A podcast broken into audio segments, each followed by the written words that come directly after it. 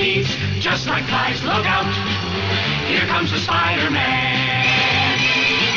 Hello and welcome to another episode of Amazing Spider-Man Classics. My name is Jon Wilson and we are finishing up our April recordings covering Amazing Spider-Man numbers 7 and 8 today. With me in the conversation are Josh Bertoni, Donovan Grant, and Zach Henderson is our co-host this month from the podcast Teenage Wasteland, an Ultimate Spider-Man podcast that he and I do together. You can find that at teenagewasteland133.libsyn.com or search on iTunes for Teenage Wasteland and Ultimate Spider-Man podcast. And now we rejoin the conversation.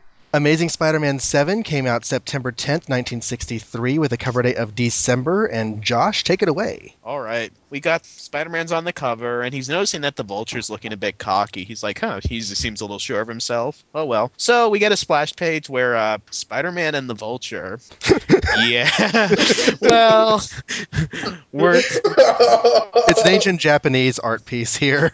words cannot describe what's going on, but keep in mind that the Vulture's an old man and Spider-Man is still under 18, so what's going on is probably illegal and not because they're publicly fighting. So let's put it that way. So the Vulture's in jail and everyone's like, "You know what? He's kind of being polite. Let's let him work with these tools. It's not like he's going to build a glider and anything and fly out of Wait a minute. Never ever let supervillains work in the machine shop, especially villains whose MO involved a talent for nicking devices together. He flies out of jail. So Peter's at school, and the kid from issue six with the transistor radio walks by Peter at the right moment and hears about the vulture. So he excuses himself from playing volleyball, which makes Flash rib on him. Oh, you're always running away when we're doing something physical. And Peter thinks about how he'd love to kill Flash once again. So Peter explains to us how his web shooters work in case this is our first issue as he swings through Forest Hills quietly, saying, Well, because of my spider sense, I'm going to make sure that nobody sees me. Which, gosh, if only he would have thought of that before Mary Jane Watson figured out his secret identity, but that's another point.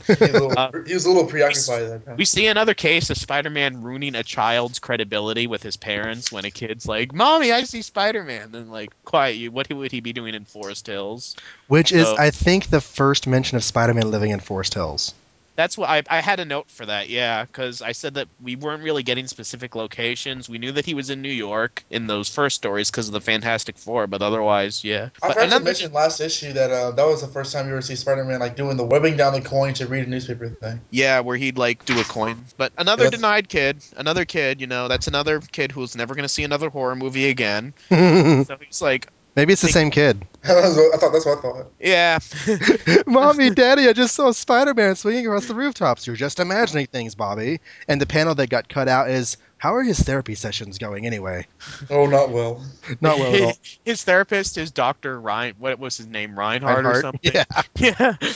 So Spider-Man's thinking, you know what? I had that magnetic device that stopped the Vulture. Um, I'm just going to use it again. That guy's an idiot. Uh, little does Spider-Man know that the Vulture's made some modifications, so that device isn't actually going to work. But the Vulture sees Spider-Man and pretends that it's going to work, so he plays possum.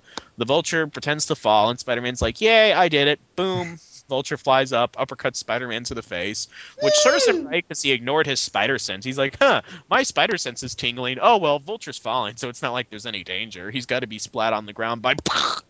Ow! And this whole double cross is just really cool. It's my second favorite part of the issue. So the tide's turning, Vulture's kicking Spider-Man's butt, and he drops Spider-Man, and Spider-Man lands on his arm, and the public wonders if Spider-Man's have it, had it, and even the cops like, you know, I never thought he was that bad. So the Vulture flies away, thinking he killed Spider-Man, and Peter, with a broken arm, goes home. And there's that famous panel where he's avoiding Aunt May because she thinks she hears him up in his room, and he's sticking to the wall. I mean, no, he's sticking to the ceiling with May right under him, but you know, she can't. if his see him. arm weren't broken, I would have to question that particular posture. well, Oh I- I- God. they kind of did this in the Spi- in the first Spider-Man movie, except it was Norman Osborn, and there's that whole like dramatic blood dropping behind him, like making that little sound that Norman hears. and in that movie, the ceiling was way, way, way higher. So how does she miss him this time? But never mind. okay, but like, who walks into rooms and like can't see? Th- this happens in movies all the time. It's like people have people don't have vision. eyes. I know. Come on, I know that she's old. So, so he eventually runs into Aunt May inside the house. He goes into the front door, and she's like, "Oh, your arm." Oh, I was playing ball. So they go to a doctor. He gets a cast, and he thinks that it's going to be on for a while, uh, maybe even weeks, which we'll talk about that later when we talk about the notes for the issue about the length of when he needs it. And when he gets to school, of course, the gang teases him, and Peter thinks, God, I'd love to kill Flash. Wouldn't that be awesome? So, more thoughts about doing bad stuff to Flash. Yay, homicidal Spider-Man. The Yeah. Vulture decides to rob the Daily Bugle for plot reasons. I mean, um, so he can steal their payroll. Let's be honest, it's plot reasons. It's a plot device. So Peter's there. He's flirting with Betty, and she's like, "So, how'd you really break your arm?" He's like, "I was fighting the Vulture." She's like, "Okay, fine, whatever." He's like, "Hey, you asked." he says, "Let's just stick to the volleyball story, okay?" Exactly. So he tried. He Uh, now, now I have to say that was a pretty big ass volleyball. I'm not sure if volleyballs have changed over the years, but that volleyball looked like an old style medicine ball that actually could break your arm if it hit you the wrong way. what if Aunt May would have sued the school? I mean, she seems like the type of person that would have done it. Ultimate Flash P- Thompson's parents did it in uh, Ultimate Spider-Man whenever they were fighting and Peter broke his hand. Because they were sober in that universe. Yeah. Lawyers, internet, modern. Hypnocoin. So the vulture Buy a monkey, buy a monkey, buy a... The vulture shows up as Peter's begging for more than ten dollars for a photo, and I know that there's been inflation since then and everything, but good God, ten dollars for a photo? He can buy like a hundred shoelaces with that. Again, So with the damn- vulture, the vulture and Jonah are arguing, and Jonah's being a coward and a cheapskate, and Peter's like, "All right, I'm just gonna change into Spider-Man," and they battle all across the Bugle, including the printing press. And then the battle eventually goes to the sky, and they start to fall. But while they're falling, Peter makes himself stick to the vulture, so the vulture's falling too, and he's like, "You idiots!" Which I don't understand why the vulture just doesn't fly away with both their weight, but whatever. Spider-Man, old. He can't lift that much. yeah, but he was just lifting him a few panels earlier. It was leverage. And then he webs. I guess he webs his wings together. I don't think that it was ex- well enough because he's falling too. So the vulture's falling, and he's webbed up, and the police are gonna get him. And he's like, "Well, I'm gonna let Jonah thank me now." And apparently, Spider-Man issue one didn't teach him anything because Jonah's like, "Ah, look what you did! You're ruining my office. I hate you, Spider-Man." Peter's like, "You know what? I'm gonna web your mouth. I don't know why I didn't think of this earlier." It's a good thing he left his nostrils open. Yeah, well, he says, don't worry, it'll melt in an hour, which we think is the first uh, reference to that. And then we get Peter Parker uh, pimpage with really bad dialogue, and within seconds, the Amazing oh, Spider Man vanishes to be replaced by a sling wearing, innocent looking Peter Parker. The worst thing about being Spider Man is changing clothes a zillion times a day. Oh well, it keeps me out of the pool room. Hi, Betty. What are you doing behind that desk? It's the only safe place, Peter. This office was a madhouse a few minutes ago. Mind if I join you? Be my guest. By the way, where were you? Spider Man was battling the vulture. Me? Oh, I was hiding in the closet.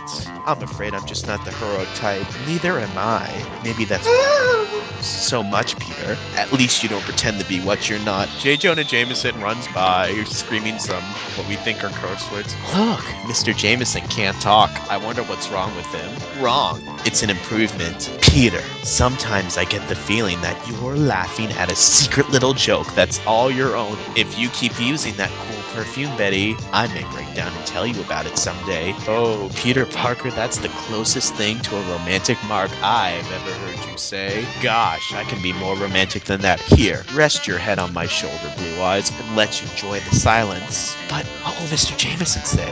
Nothing, baby. For at least an hour. We admit it, this isn't a typical ending for a typical superhero tale, but we've never claimed that Spider Man was a typical superhero. In fact, next issue, he does some pretty untypical things, but see for yourself when we meet again. So, did they like get it on on the office floor there after this?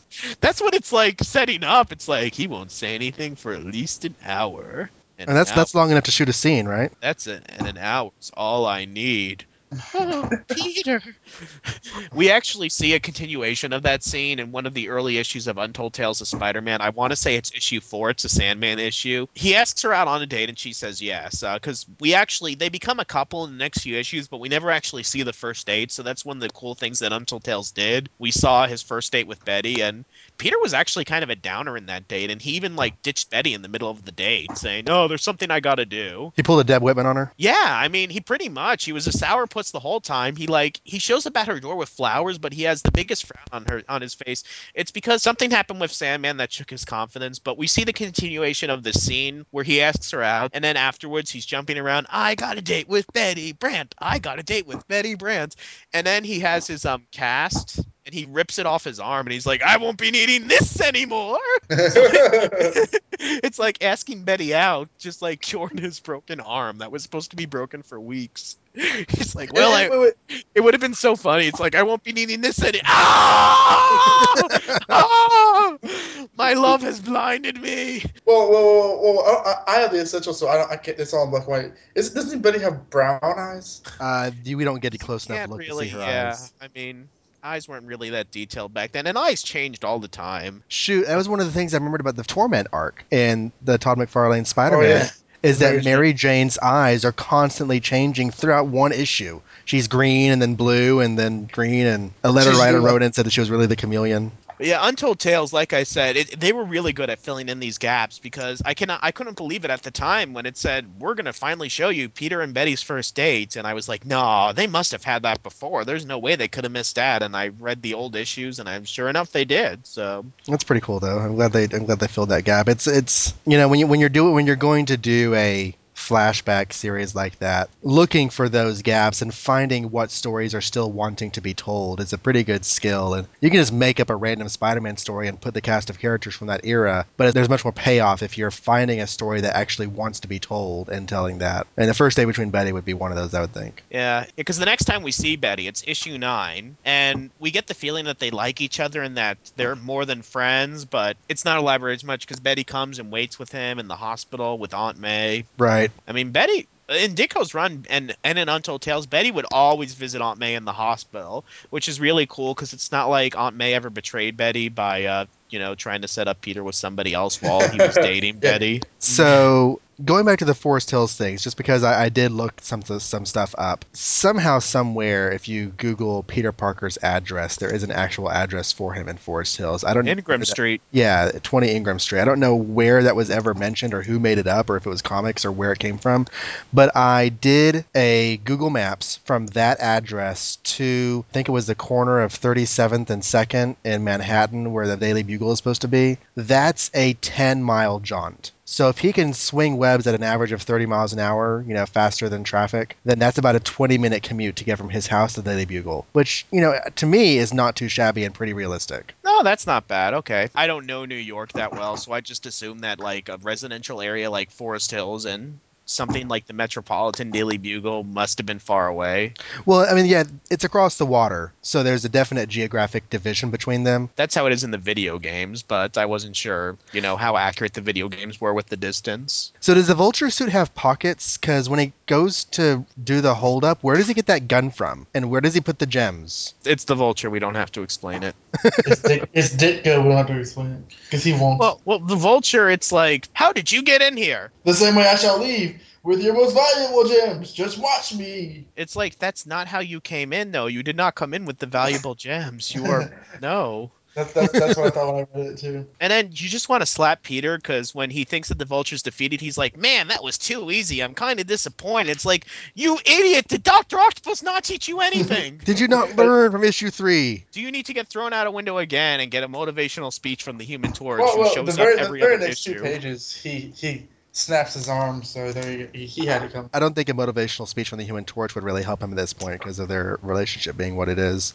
But that Oh. is the first serious injury that he's sustained that they actually, you know, built into the plot and that lasted for a while, not just a minor, minor bump or bruise or whatever. We're talking about inappropriate um art with teenagers and older men. I need to Well, direct we weren't talking about it, but if you want to again, we can. uh, well, earlier in the issue. Okay, so let me direct you to a certain page. Let's see. Okay, here we go. Page 14 of the story, like not page 11 of which would be page 11 if you're doing it on uh, oh my Bottom- god! bottom panel. Panel?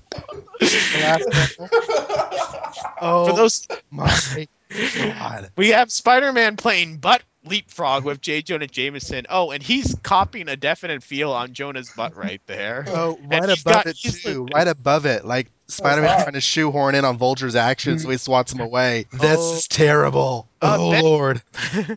Betty's characterization as a coward gets played up over the years. Like here, she's kind of calm. She's just like hiding under her desk. She's like, "Oh, I'm gonna be here while it's safe." When the Scorpion shows up in about 20 issues or so, she has a traumatic nervous breakdown Well, I to the think- point where she needs to miss work. I think things have like gradually worn away at her like emotional Yeah. stability. This is her first encounter with a supervillain, and Um, you know, she owes money to the mob and stuff, and her mom's in the hospital. I mean, she's, you know, You know, you know, in issue four, they had like the battle in the classroom and everything. And this, and this issue seven, they had a battle in uh, the Daily Bugle. And I was like thinking, like, well, that's kind of interesting. But then I thought that in, back in the uh, the PlayStation Activision Spider-Man game, where you actually did fight at, in the in the basement of the Bugle with all the, the running, printing. oh god, I love that scene. I think this is what that's one of the things that makes this story so much stronger than uh, issue two is just the the scenes of the fighting and everything. Because I remember reading that and watching them, you know, swinging around over those printing presses and what would happen if Spider-Man fell and got into the rollers, and Yeah. untold numbers of blood-streaked newspaper rolls were going through my head as a kid. It was uh, pretty crazy. Payroll trucks. No such animal exists today. You couldn't tell this story anymore with the vulture trying to rob the payroll trucks. So I really like this. I like. I really like this issue because the whole dilemma of having an injury, trying to lie about it, trying to hide from it, and then trying to fight with it is really played up. I think it's as best as it can. I really like the scene where he hides from Aunt May. You know, senseless as it is. Because you've never seen Peter in that, up at this point in that situation. Then he's then it's a lie about it. Then it's to take the ribbing from the, the kids about it. Then it's to like fight with it. it uh, you, you, see a lot of like his thought process going along with it, and um, he kind of he kind of deserves you know getting the girl at the end because he had to put up with all this crap. Yeah, the whole uh, living your life with a Spider-Man injury thing is a plot device they'll use a lot more in the future, but this is the first time they're using it, and it's done really, really well. My favorite is when he when he had the ulcer when he fought uh, Doctor Octopus because that was I, first of all I, I I never knew Peter ever, ever had an ulcer but like I thought I thought I thought that the, uh, Conway dealt with it really well. I It was just like- love how this injury is resolved. Like in Untold Tales, he's like, "Well, I won't be needing this anymore because Betty said yes." That reminds me of a, another Simpsons gag where uh, Reverend's daughter kisses him and, and, and like like no he gets punched by Nelson and then the Reverend's daughter kisses him and he's like you know wow the power of your kiss you know puts it at full strength and he stands up then he falls right back down. He's like oh, give me a second he can't get back up because the punch hurt so bad. Zach, did you have any thoughts on this issue? Y'all said everything. Sorry, dude. A few Oh, it's thoughts. fine, man. I'm used to it. I do a podcast with Jon. Oh, I'm, I'm kidding, Jon. I'm kidding. Has any of you read Spider-Man Noir? I has not. I haven't either. I've only read Ultimate Spider-Man pretty much. They have the Vulture in that story. and I've only read the first issue. In my read through that I'm doing, I just got to the first issue and I read it. And they have the Vulture as being like a super sharp tooth cannibal type old man creature. It's it's really kind of twisted and weird. It's an interesting interesting reinterpretation of the character. Oh, you think that that's interesting? You think that that's interesting? No. Take a look at who the current vulture is. He throws up acid at you and it makes you blind. Oh wow. Okay. Because you demanded it. So 'Cause speaking of a, a kid wrote in, "Hey, I think that the vulture's too boring and old. Make him a young guy who throws up on people and growls and has weird teeth." So speaking of fans demanding, the letters columns in this issue, um, they did go up through issue four. One person says, "I think Peter Parker should have a girlfriend who sticks up for him when he's being bullied, and I don't mean some chick who's homely, wears specs and a sack dress with black and white saddle shoes, or is as science-minded as he is. I mean a doll with a good figure, get up and go, who digs jazz and rock and roll. You follow me?" And I was just wondering if that was the letter that you remember reading. Yep, that's the letter I remember reading. Okay. You follow Like- me, a doll. The early genesis of Mary Jane Watson. Could that have planted a seed in Stan Lee's? I mean, it's not verbatim Mary Jane's character, but you imagine what do you mean could? it did. Well, the the Mary Jane development was quite a bit later. I mean, that What- side of her personality didn't get brought out until she was actually revealed, and that was in the 40s issue count numbers. That's several Yeah. years later. She's dressed like a debutante, just like Liz Allan. You know, when that flower's eating her face in issue twenty-five. With the little bonnet or scarf over her hair that she will never she- wear again in her life. She yeah, looks like a screen star. a screen star of what? Psycho. It's like, why is she wearing? You get the feeling that Mary Jane came over for coffee and she's wearing something. It's like, oh my, you're not going to meet Peter in this. So Aunt May drags Mary Jane upstairs and makes her change into all this stuff. And she's like, and your hair, it's so wild and unkempt. Here, put this on. And Mary Jane's sitting there on that couch thinking, this is the most humiliating experience of my life. And then these two girls come over who she has no idea who they are. That like, Another reason hate- why Aunt May should die. I'd love to see that scene from Mary Jane's point of view. so Bob Jennings also wrote in. He actually wrote in to criticize the Ditko art on the Doc Ock story. He thought it was rather poor compared to the first two issues. And I went back and looked at the Doc Ock story, and there are quite a few places where things are kind of I don't It's know. not so hot. Yeah, it's not so hot. Paul Gambaccini wrote a letter praising Spider Man, but at the same time, really putting down the competition. And the editorial reply, which I believe Stan Lee was writing these at this time, is that it's not fair to knock any other group of magazines while boasting about Marvels. And boy, would this attitude change. I have no idea what you mean, Jon.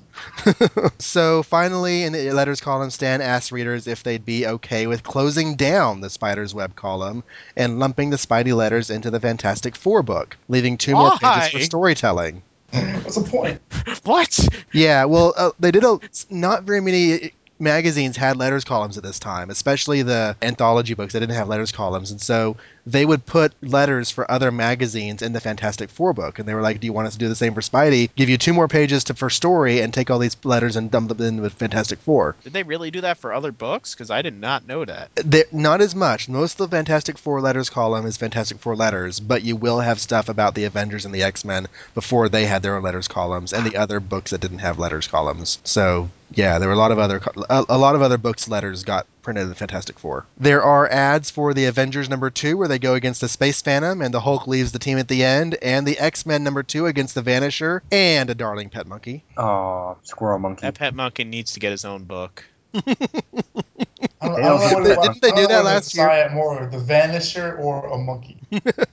So, cameo time. On the same day as this issue came out, Strange Tales number 115 hit the stands. This issue was better known in Marvel history as the issue to finally tell Doctor Strange's origin story, but this book also had a Torch Sandman fight that cameoed Spider Man and showed his face on the cover. Sandman escapes from prison and the Torch goes after him, but the Sandman only wants to fight Spider Man. So the Torch actually masquerades as Spider Man, and the readers don't realize it's a fake out until Sandman knocks him off a tower. Instead of webbing to safety, he bursts into flame as the Torch. The actual Spider Man finally makes a brief appearance in the final panel. The police are carrying away Sandman, and one says, I'm betting that he won't want to escape again. Not when he knows the human torch will be waiting. And Spider Man's looking on in the distance, thinking to himself, to say nothing of Spider Man, I'm glad that flaming freak didn't get clobbered by Sandman, but I don't like the idea of him cutting in on my capers.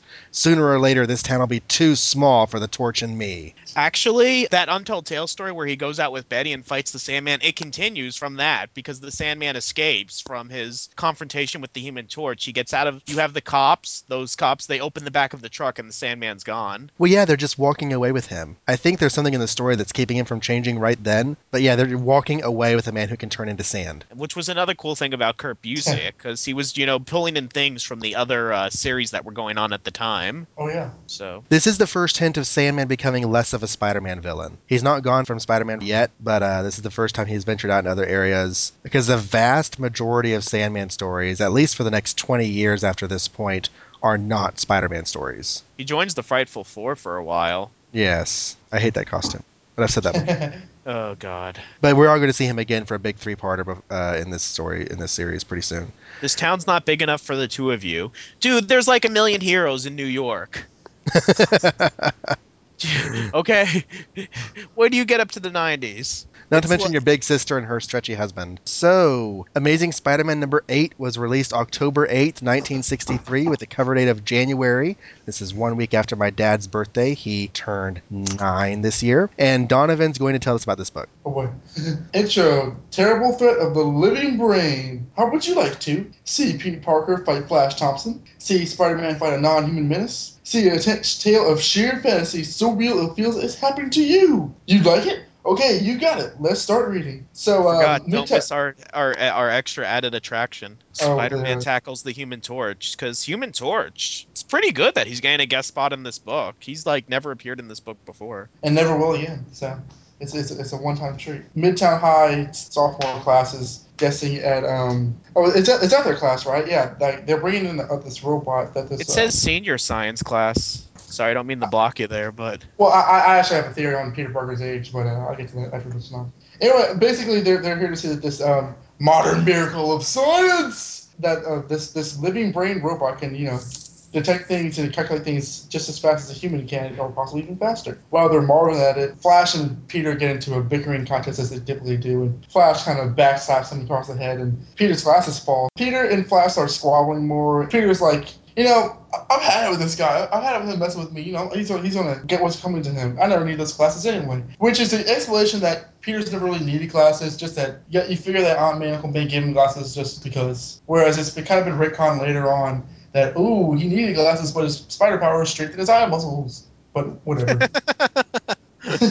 Nice. the living brain robot is being taught as being being super perceptive. So they asked uh, one of the students, um, who was volunteered by Flash to be Peter, or actually volunteered by Peter to be Peter, to um, help figure out a question. And they said, "Well, kids, what questions should we ask the living brain?" And they're like, "Who is Spider-Man? What's his real identity?" So, and Peter's like, you know, oh crap! If he finds this out, then I'm, I'm screwed. They'll know who I am. Meanwhile, two thugs who, you know, look like the nicest men ever. They don't look like bad guys whatsoever. Say, did you hear him call the brain heat? Like he was a real person? It's smarter than any real person. I can figure out horse race winners, elections, anything. We get rich if we owned it. So, you know, those are the last time you'll see those guys. Spoilers, not. I like how computers can come up with anything.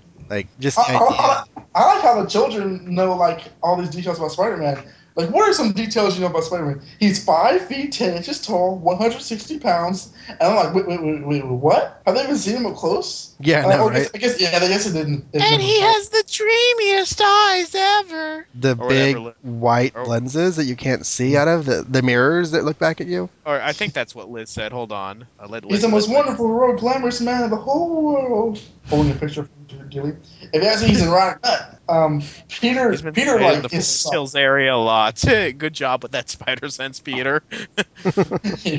Peter's he, he's he's like he's kind of depressed now. He's like it's like there's no way I can get out of this. So he, he feeds it the information uh, somehow, and once the information is printed out, it's printed out in numeric codes, binary codes. So he's like, well, well, Peter, it's well, Parker, it's up to you to translate this. And um, Flash is like, give me a lame brain, I, I can translate it. This is too valuable for you to decode it. And Parker's like, you know, you can't even translate your own name if someone didn't help you. So they start, you know, squabbling back and forth like a couple of little boys, and then Professor Moore's like, you know, break up you two right now. I've had my eye on you two for a while now. If you both are such enemies, I suggest you settle it in a. Once and for all. Here's a couple of guns. Pistols at dawn, gentlemen. Well, actually, he says that they fight in the gyms. Yeah, it, this would never happen in a school. I know. I've No. never, Maybe, there's never been a point maybe where I've read back this. then, but not now. There's never been a point where I've read this where I didn't call BS on that teacher. And, and, and He's the, just like, dude, don't fight in my class. and the computer check in me has to point out, Donovan, not that you know I'm saying you're wrong or anything, but that's not binary code on the strip. It might be hexadecimal because it has letters in it, but it's not binary. I don't know. So you Sorry, correct me- just, just throwing that out. there. You got to think that Mr. Warren's been seeing Peter and Flash fighting each other day after day for classes for all these months, so he's probably just like, you know what, just get it over with. He's probably tired of this shiz. And so after class, Peter and Flash are getting ready for their fight, which includes boxing gloves and a ring. I guess that, that's how they did in the '60s. Oh, and he's Everybody given himself should- like he's given himself uh, some Spider-Man art on his skin there. Peter's Yeah, got no actually- nipples. He's No, no. Actually, nobody On- has nipples here. On page six, like, look at his chest. It's like it's like a Ken doll chest. There's like It's a I wonder if Steve they weren't allowed to draw nipples because nobody has nipples. I don't think there were. There was a Batman comic where, um, like Daniel O'Neill, no, not Denny O'Neil, Neal Adams drew nipples on Batman, and, and the editors were shocked. Maybe human males didn't have nipples back then. Maybe it's evolved since then. Maybe you're right. we, we should Yeah. ask someone that was alive in the '60s. Like our Let's ask parents. Stan Lee. Let's ask Stan Lee. Email, email Stan Lee. Ask him about nipples. Ask your dad to take off his shirt see if he had nipples. This conversation is ending right now. Okay, so the the, the You- fight when- begins. when we when we get to the point in the podcast where we are asking our parents to remove articles of clothing, the podcast is over. Okay, okay, Donovan, tell the story. The fight begins with um, um, everybody cheering on Flash and nobody behind Peter because they think, oh, Flash is going to take him easily. Let's watch him fight him easily. Peter, on the other hand, said, you know, like, you know, I can take this guy out without even trying, but I don't want to totally destroy him, so I'm going to put the slightest blow on my punch. And despite this, he clears Flash through the ropes into the crowd. And like, what the heck happened? And Peter's like, geez, I, you know, I, I tried not to hit him so hard, but I couldn't help it. I'm just too powerful. And everybody's like, oh, it must have been a trick, must have been a trick. There's no way that Puny Parker can blah, blah, blah. So um, while this is happening, the two thugs from the beginning, you, I promised that you wouldn't see again. Well, you see them again. They, they end up knocking out the professor and stealing the brain. But they, they mess with it. They, they short circuit it, trying to lift it out there, and starts going berserk. So it starts swinging its arms like a couple of bullets and go, walk and going berserk around the lab. Meanwhile, back at the fight, uh, Peter's you know bobbing and weaving and ducking and diving, and he's, he's he's decided to end this. He says, "Okay, here it comes, Flash. Now smile. I want to remember you as you look right now." And at the sounds of the brain going crazy, Flash looks away right as Peter knocks him out. And everybody's like, boo! It hit him when his head was turned. It was a foe. So um, Peter's like, ah, well, that sucks. He, he hears the cries and he turns to Spider Man and runs into the living brain, who is chasing into the crowd. Spider Man helps to clear the crowd, and then there's several pages of them basically running and fighting and running and fighting until he outmaneuvers him and manages to switch off the switches to, to make the um the thing complacent now. Flash later wakes up from being unconscious and manages changing the clothes right as the two thugs who um tried to steal in the first place run into him. They they knock they knock themselves out stupidly. Everyone's like, "Wow, Flash caught the two robbers," and Peter's like, "Well, this is easy. Say, Flash, you're the only one who wasn't with us when Spider-Man was fighting the living brain. You, you were the one who um, didn't want his uh, secret identity exposed in front of everyone. You must be Spider-Man. You're like, knock it off, Bookworm. You're imagining things. I'm not Spider-Man. And then everyone's like, hey, Spider- Flash must be Spider-Man. And Peter's like, well, th- well, this ends up this ends up well for me. I'll just say I, I forgot about this joke uh, during all the excitement. Oh, this has been a mighty pleasant day. There was a Hypnocoin ad, which uh, I was Oh. going to interrupt you, but you breezed over the fighting so quickly. Thank you, by the way, for doing that because I find this fight to be really, really boring. Yeah, honestly, Yeah. I did that because I skipped most of it when I was reading. The living brain fight, Living God. Brain is one of the few Ditko villains who doesn't really come back that again? much. I mean, he's he's he's come back. I mean, because everybody comes back, but I do have, yeah, Peter Parker Spider Man. One of the issues in the year 2000 had him. Oh, he, he came back in the 80s um, in a few issues of Web where Peter actually substitutes at, at Midtown High for the first time. Really? You know, they had yeah, it was a two-parter, and the wonder- Living Brain came back. Okay, because the index said that the Peter Parker Spider Man was the next one, so I guess somebody missed their web. And in fact, the cover was a mirror image of this. Of the splash page, No, of, of the cover. the uh, the tribute to teenagers cover was a was mirrored on a web of. Yeah, it was very early in Web of Spider-Man. Not long after Peter and Mary Jane got married was issue 35. Who- who did this book? The dramatic return of one of Spider-Man's deadliest supervillains. Ah, as Man, in they, they, not. they love lying in Marvel, don't they? Liar! I call shenanigans. So the punch of Flash going over the ropes, and Great how I was artwork. all surprised at how powerful that was. Brain I just damage. read in Amazing Spider-Man Family number three, which came out in December of 2008. There is a story by J.M. DeMatteis called "The Punch," and Oh, I, I have that issue. I, I know what you're about. that was a pretty good story where Spider-Man like first punches a guy and almost kills him, and I mm-hmm. just would have to, you know, it was a good story, but it doesn't really jive with this continuity here because this is obviously the first time Peter realizes just how strong his punches are. You don't say. well, he was really mad at this time. Like, I really, really, really want to punch this guy. It It must have felt so satisfying to see him fly across the ropes. And I have to say that he's supposed to have super fast instincts and reflexes. So if there's enough time between Flash turning his head and Parker connecting that everyone else sees it, then that should be enough time for Spider-Man to react. Do not look at the man behind the green curtain. Don't don't don't don't think about it. Don't think about it. Just keep going. Just keep, just keep dancing. Just keep dancing. But yeah, this is probably my least favorite story of the entire first 20 issues of the book. A rampant robot's not very interesting. No, Superman can fight robots and that can be fun. Spider-Man fighting robots, I mean, Well, make it an interesting robot at the very least. it's one of the worst looking robots ever. If you're if you're if you're an adolescent or a kid reading this. And you can, you can sympathize with the nerd getting picked on by the bully, and it's the issue that highlights, see Peter Parker and Flash Thompson fight, and they start fighting, and then like a, a, a stupid looking robot comes out. Which one, which which you honestly want to see more? The superhero and his in his student identity taking on the bully when you can fully take him on for the first time, or a robot just running around. Which honestly We would have- you, would you rather see? We have another case here of like Flash and Peter about to kick each other's butt with Liz standing between them with her debutante costume, holding her hands up like "I do declare." She does that like almost all. I like it at page seven at the bottom. She's like covering her eyes. She doesn't want to see the fight. Oh, but I love them both. Well, I don't think she loves Peter at this point, but uh, No. Liz- the Liz is- Untold is- Tales elaborates on Peter losing his glasses because Aunt May was, of course, saying that she, he needed to get them replaced, and he's like, "I don't need them," so he had to go to an eye doctor to get his second opinion. So he Peter goes to an, yep, he goes to an eye doctor, and he calls himself Peter Palmer because he's afraid that the eye doctor might see that he has like spider eyes or something. Wow. So uh, That's and pretty uh, cool. Toss and. Liz makes an innocent comment to the rest of the gang that Peter kind of looks cute without his glasses now. So that like sets up the impetus for her having a crush on him around issue 12. Although, you know, she was, you know, she was digging him with his, you know, chest off even though there was no nipples. Yeah, yeah. I mean, like both both Peter and, and Flash are pretty jacked in this issue. I love on page five when the, the kid said, "Well, don't worry, Stream Being." Peter has like a six pack and like, like like huge biceps and deltoids. Like, do these kids are these kids so like don't like him that they'll refuse how muscular he is? I mean, seriously.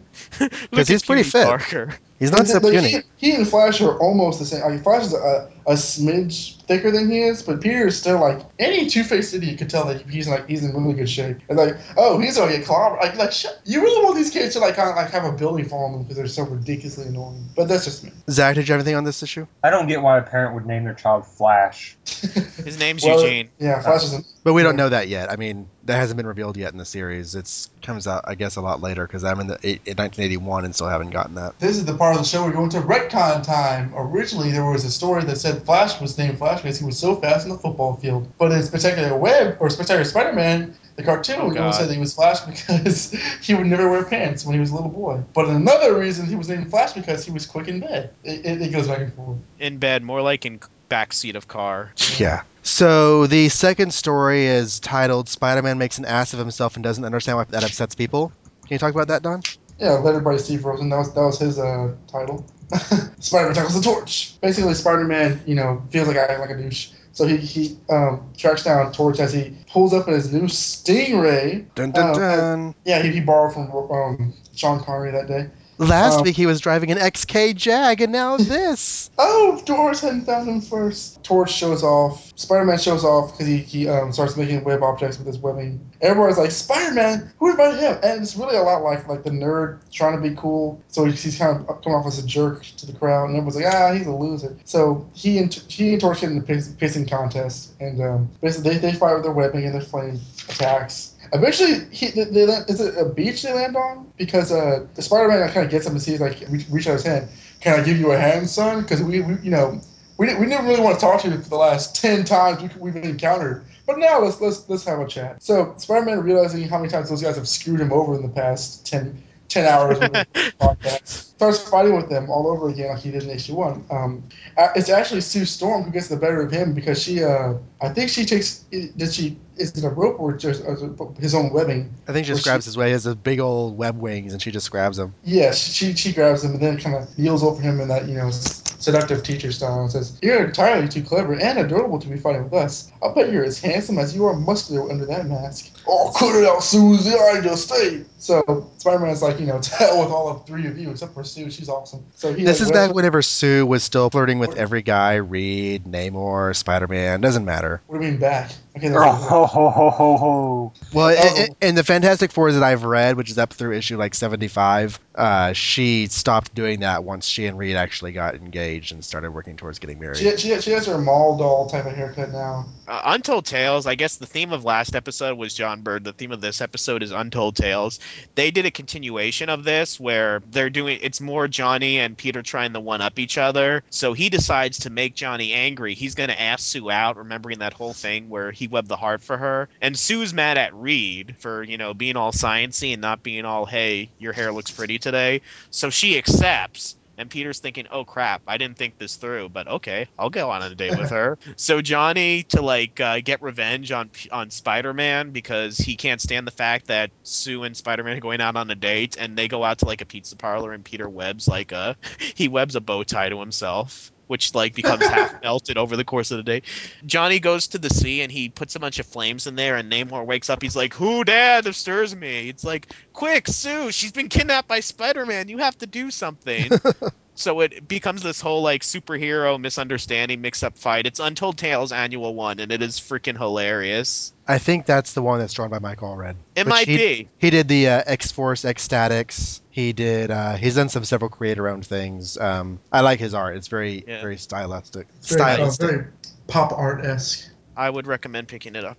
So the Fantastic Four here, and some of Donovan's comments about the Fantastic Four remind me of early Legion stories. Have y'all ever read any of the first Silver Age Legion stories? Well, Legion are like X Men. I can't. They're so convoluted. I, can't, I really can't get into. Okay, the early Legion, the first several appearances that they do, you know, they're not bad guys, of course. They're, you know, superhero teenagers and they want to be friends with Superboy and Supergirl. But they the- haze them. they haze them and and it's not just the first story where they try to uh, recruit superboy and throw all these pranks on him several stories are them doing pranks and mischief on superboy and supergirl and it's just like why the hell are you interfering with my life and sending me on all these crazy stunts because I don't like you. But no, no, of course, they're all just good friends and take it all in, in kind and everything. But it reminds me of that here. Well, I just I just want to like kind of point out to the listeners because um I mean I'm, I I know my fair share of basics for the Fantastic Four, but I, I am not, and I, I have read a couple of uh, F4 stories, but actually that was a while ago. I'm not huge on like like F Fantastic Four um like just like kind of a little more than the basics. They, they seriously are like like just these stuck up celebrity superheroes. I mean, because I know they're the golden boys of the of the Marvel universe. Like everybody loves them, but they just they just they just they, they, they seem like such prima donnas in, in like every single issue that they're referenced in. Oh, should we help them? I don't want to help them. Okay, let's help them. Why do I gotta help them? Here, Spider-Man, let's help you. Blah, blah, blah. I mean, no, you, I Because want. that's who they are from Spider-Man's point of view. I mean, but it's not like I mean, yeah, but I don't, I don't think Stan chose. Um, I mean, this is the third person perspective, not not first person perspective. So uh, it's, it just makes you want to kill yourself just hearing Ben bitch, bitch about everything left and right when it's not about him. I don't know. It's it, and, and and and I know I know reads about you know, damn it, woman, leave me to my science. But it's like, can't they, can't they can't they like I don't know play ball for one issue? They have to like you know, Human Torch, save the world. I'm, I'm too I'm too busy combing my hair and dri- driving my that, and that, that leads me to another question. Like in the very first issue, like the Strange Tales issue, um, did, did did Sue and did Sue and Johnny have a separate house from the Baxter Building? Yeah, they Yeah, used to live in in Glenville. um, Glenville. Then they'd stay Huh? at the Baxter Building sometimes. Glenville was the town where everyone was humoring the Human Torch by pretending that he didn't have a secret identity. I really want to forget about that an hour ago, I won't. Dude, it's hilarious. It's it's like it's like oh, we all knew you had a secret identity. We're just being polite. okay, so personally, I think that Spider-Man kind of had it coming here. Like he just throws off the party for no reason except for this town's not big enough for the two of us. He did, he did. No, Sp- like I said, Spider-Man's just a jerk. He's he's like, oh, the Human Torch is having a good time. Well, we can't have any of that. Now, for some reason, Sorry, go ahead. it's okay. I don't know if any of you bought the 14 issues of the official index of the Marvel Universe. I got various ones. Okay, I bought the whole set as it was coming out, and it basically gives an entire chronology of Spider-Man, Iron Man, and the X-Men from day one till the end of 2009. Very, very cool. A few errors here and there, but for the most part, it's really, really awesome. For some reason, though, and this is one of the places where I kind of call "What are you talking about?" on it. They put this backup story after the Beatles story of number 21. That's actually kind of funny considering what happens in the Beatles story. Well, because uh, Spider-Man doesn't know who Doris Evans is. That's why I, I remember that. That was explained. Oh, okay. Cause, Okay. That's the continuity reason. Because he doesn't recognize Doris Evans when he meets her, but he knows who she is here. Okay. Doris Evans. Ugh. To me, that could be totally explained by the passage of time. Yeah, but they someone that worked at Marvel decided nah. Okay. Well, at least at least that's a reason. Because I was thinking, why would you put this after the other story that came out two years later, or at least a year and a half later? But but that's a reason. So that that's that's enough for me. That's fine. Is that a big giant web bat? Yeah, that's a I'm, big giant I'm afraid so. made of ice webs. and I- all I of do- I a do sudden like it how- started snowing. I do like how he punches through it and like a bunch of web tendrils kind of pop out. That's kind of Oh. cool. I, I'm not sure if this was done before now, but he sings uh, the man on the flying trapeze, Peter, when he's flying. He does this a lot, particularly in the Lee Ditko run. Yes. And I think that this is the first time he sings it, unless I missed it in one of the other issues that we did. floats through the No. air. Okay, so the letters page here uh, took us up through the annuals and the Dr. Doom story. Buddy Saunders likened the Torch Spidey fight of the Strange Tales annual to the Torch Namor fights of old. And to me, there's no contest between those two. I don't know where he was getting his ideas, but I guess torch fighting somebody made him think of it. Kevin R. McDonald tells them they use radiation too much, and they're like, we had to have some sort of plot device. To, it's very true. It's the 60s. It's radiation's this scary thing that can blow up cities, but also turn you green or turn you into sand, or Right. you know, it doesn't matter. It's it's like kryptonite on Smallville. It does it- whatever you want it to. Yeah. There had been a letter a few issues back, I don't think I mentioned it, suggesting that they take the word amazing out of the title because it was kind of corny. But uh, they do announce here that reader response favored leaving it in, so Spider Man will always stay amazing, just like his amazing fantasy roots. No, And there is a promise next issue, so we have a little bit of a cliffhanger here. Next issue to reveal whether the readers voted to keep the letters column or ditch it. Dun dun dun. Dun, dun, dun. And you'll be on- Well, how are you going to announce it unless the there's a letters column to announce it? So The very last page, the ad, that dude looks like a rapist. I wish I had that page, but sadly I don't. The uh, the hypnotize- Dynaflex method? The hypnotizing guy. The hypnotizing guy. Yeah, Oh because he has. Donovan. There's this woman with the whole floating in the air with a blanket dangling over her thing, but it looks like she's wearing nothing but that blanket. And then there's little guy's head like down and to the right, looking up at her. And from the angle, he could be looking up at the blanket at her. And Oh, yeah, God. it's uh, it's pretty terrible. These, these, these- see, this this is what Frederick Wertham was going on and on about with these pictures. I mean, we talk about um, Spider-Man playing leapfrog with J. Jonah Jameson. You have, you know, monkeys being sold, hypno coins, rapists, magic men. And And Jimi Hendrix music, which is awesome. Oh, what, we don't have Jimi Hendrix yet because we don't even have the Beatles yet, do we? Uh, well, the Beatles are. Hold on. What what what what what is what uh, date is this? Or- 60 63. Yeah, well, the Beatles were around in '63, but they just hadn't hit America pretty big okay, yet. this is October 1963, so I guess they're they're going on in the in the UK. By '63, they had Ringo and they had recorded their you know early stuff already. Okay. Pete's gone. For those of you who don't know, Josh Bertoni does have a Beatles podcast. I just came back from Beatles Cruise Fool. It was awesome. Amazing Spider Man. We have eight issues down, 619 to go. Unless they release more in the interim. Yeah. So you can reach us by email at Amazing Spider-Man Classics at gmail.com. This show, Amazing Spider-Man Classics, is hosted at Libsyn. The web address is amazingspiderman.libsyn.com. You can also uh, go on the facebook.com and search for Amazing Spider-Man Classics. There is a group page there. Uh, feel free to join that and get notifications when episodes go up. And Next Thank you for the comments. Yes, please continue to write in. We love the feedback. a preview of what's to come. You cannot beat him. He's Electro. Boogie woogie woogie. Peter Parker does Peter Parker does something morally ambiguous with photos and Electro. And we got the Enforcers. They got cowboys with big ass ropes. You're not going to want to miss that. Oh, and some guys coming back with a bunch of arms. Dun dun dun. Betty Brant's about to become an only child. Dun, dun, dun. Wait, I thought she was. Wait, she has a brother? Oh, wait, he's dead. Spoiler. Spoiler. Let's introduce this character to kill him, but we'll talk about that later. Okay. All Well, that and Josh, Spider-Man. Don Go. and Zach, thank you all very much for being on tonight, and we will say good night. For listening to Amazing Spider-Man Classics. Spider-Man,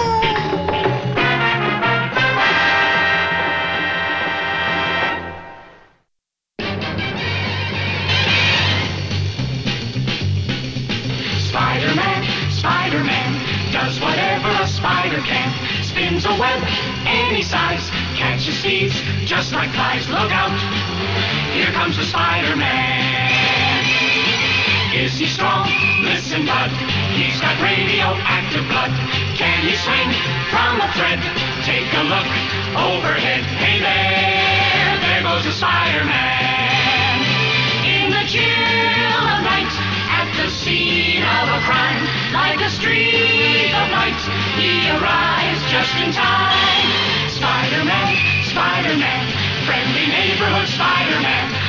And fame, he's ignored. Action is his reward to him. Life is a great big bang. Wherever there's a hang up, you'll find the Spider-Man. Well, it, he didn't really need his nipples. I mean, he's not going to use them for anything. Y'all were, y'all were really looking for those nipples. Even- We I need, mean- to, we need to stop talking about nipples. Even Jesus had no use for his nipples. He couldn't get him to work. nipples. Well, okay, that's enough. You, you Well, and I, I are, say- you and I are so done professionally. You're a good guy. am, I- am I respect- seriously offending? I mean, seriously, am I? No, no. Okay, good, good. I don't even understand the reference. Jesus not with what? What? I don't get Jesus not using his nipples. Well, I mean, with all of his divine powers, he couldn't get his nipples to work. This is so cut. This is so bad. Yeah. What would they My God. work I mean, you to think do? he could have like made lasers come out of them when he was on the cross or something, but no. oh, What? The, the, the Catholic, the Catholic in me wants to say something, but Oh my god! I'm glad I'm a person who's not easily offended. the college kid in me just does not care. This is. We are so done professionally.